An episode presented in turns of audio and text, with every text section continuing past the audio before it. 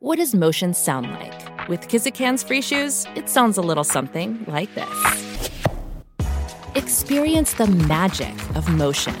Get a free pair of socks with your first order at kizik.com/socks. Does success breed success? And does failure breed failure? This is Founder Wisdom, where we'll answer that question by distilling advice from our founders and the books they recommend. Then we'll show you how we are applying that knowledge ourselves. I asked Barry Ritholtz, who created the podcast Masters in Business, what book I should read if I'm trying to understand the stock market. And he recommended the book How We Know What Isn't So by Thomas Gilovich. And Jessica and I had a little conversation about this, so I'm kind of just going to let that conversation sit um, and throw it right here. Jessica, how are you? I was going to go eat dinner because I'm kind of hungry and I was bored of my lecture, but I guess I'll do that in 20 minutes. Yes, you will, because you are on another episode of Founder Wisdom. Make it like a game show. All right, our next contestant is Jessica. She's from a little city down on the bay, and she just wants to show everyone what she can do. So, Jessica, how are you feeling tonight? I'm feeling great. I'm feeling fabulous. So pumped. this might sound strange, Jessica, but stay with me, okay? Okay. So, what I what I need you to do right now is I need you to find a quarter. We have a national coin shortage in our country. Do I have to take That you? is true. We Do I have to have- take what- you what is with the deal me? with that? I don't know, but do I have to take you with me? Or should I just like put this down and then go get it and then come back? Yeah, yeah, yeah, go, go find a quarter. Okay. A few moments later. Okay. Quarter Okay. has been located. So, in a series of 20 tosses, what do you think the chance is of getting four heads in a row? Four heads in a row. So, I'm going to bleep Jessica's guesses because I want you to guess, but I will tell you the actual answers right after. And then, how about uh, five heads in a row? Six heads in a row. Those are actually pretty good guesses, um, but they are wrong. So, so what I want you to do is I want you to take that coin and flip it, and then give me the uh, heads and tails of it.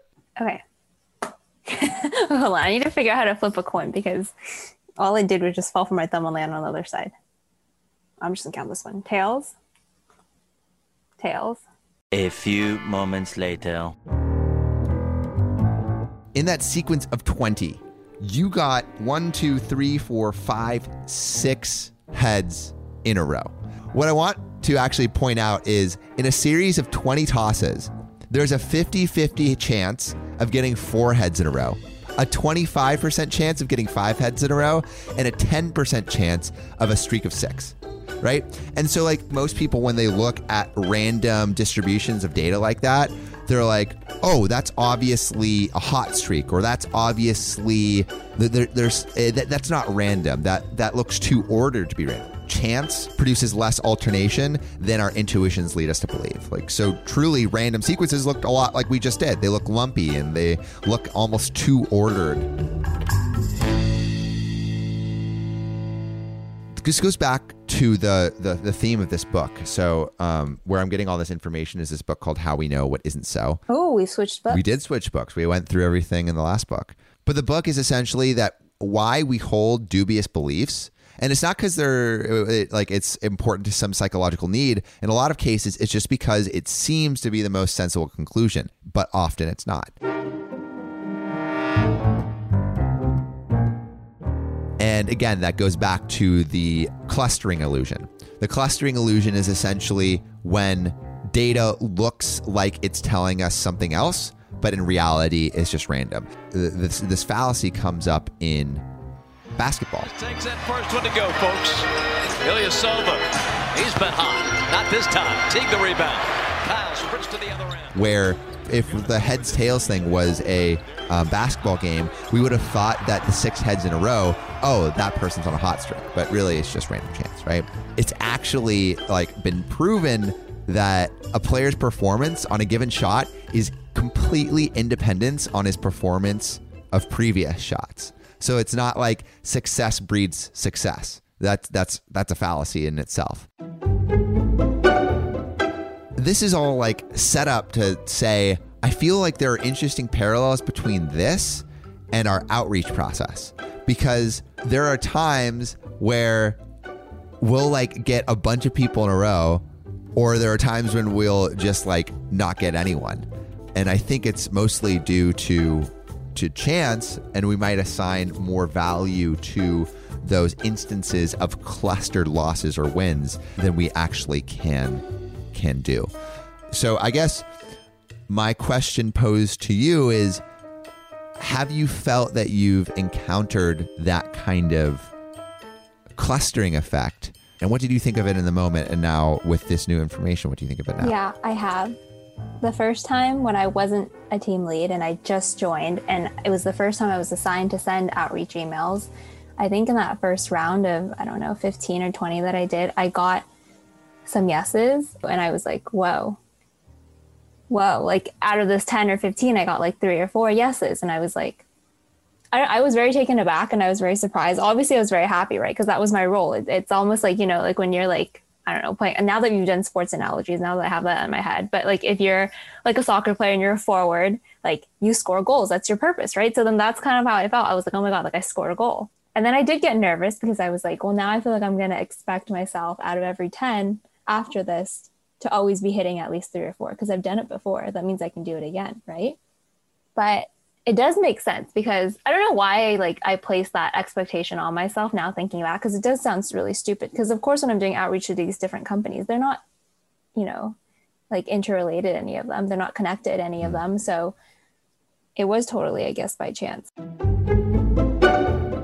I, and that also goes back to the idea that you will get 50 50 on a coin toss, but only after a massive amount of coin tosses. Yeah. And that's because there's the law of averages, the law of large numbers. There's no law of small numbers. There's no law of just like 20 coin tosses, right? Or no Yeah. law of 15 emails being sent out. There has to be statistically significant data to back up those those things. Yeah. So, and so I think that's like something almost encouraging and maybe discouraging depending on what side of the coin you're on. Right. Um, because if you're if you just started something or you're new to something and you see initial success, uh, don't expect that success to continue. And if you fail initially, don't expect that failure to continue because that could just be you know the the toss of the coin. It could just be you getting six tails in a row or six heads in a row. You never know. Um, and so i think it's important to temper your uh, successes and failures with the knowledge that they are temporary.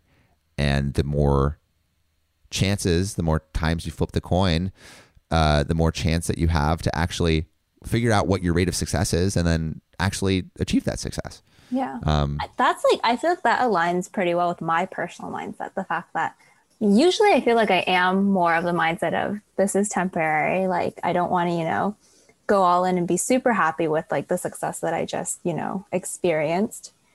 I feel like I'm more pragmatic and realistic in the approach that, yes, I was successful here, but that's not, doesn't mean I'm going to be successful, you know, forever after this. I see it as very realistic. I don't see it as negative necessarily. It's not like I don't celebrate my success or my successes at all. I just recognize that I should like celebrate it a little bit, but I shouldn't get so wrapped up in it because the next Well, I think there's also this idea of not getting too highs with your highs or too low with your lows. Yeah, the happiest that- people are the people that temper ecstasy, yeah, but also depression.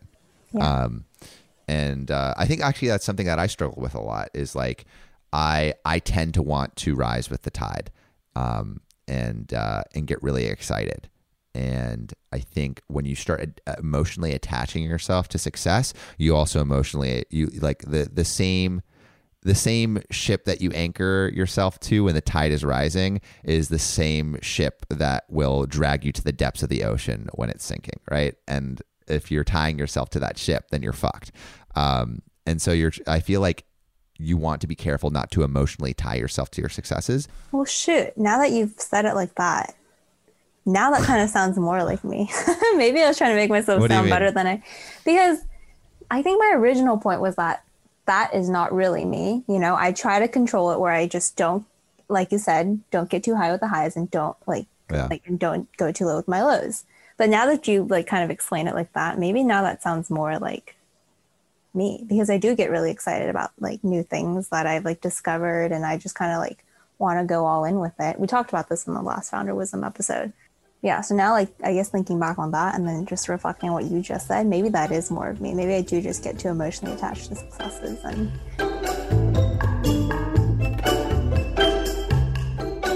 So, when addressing your failures and your successes, make sure that you realize both are temporary.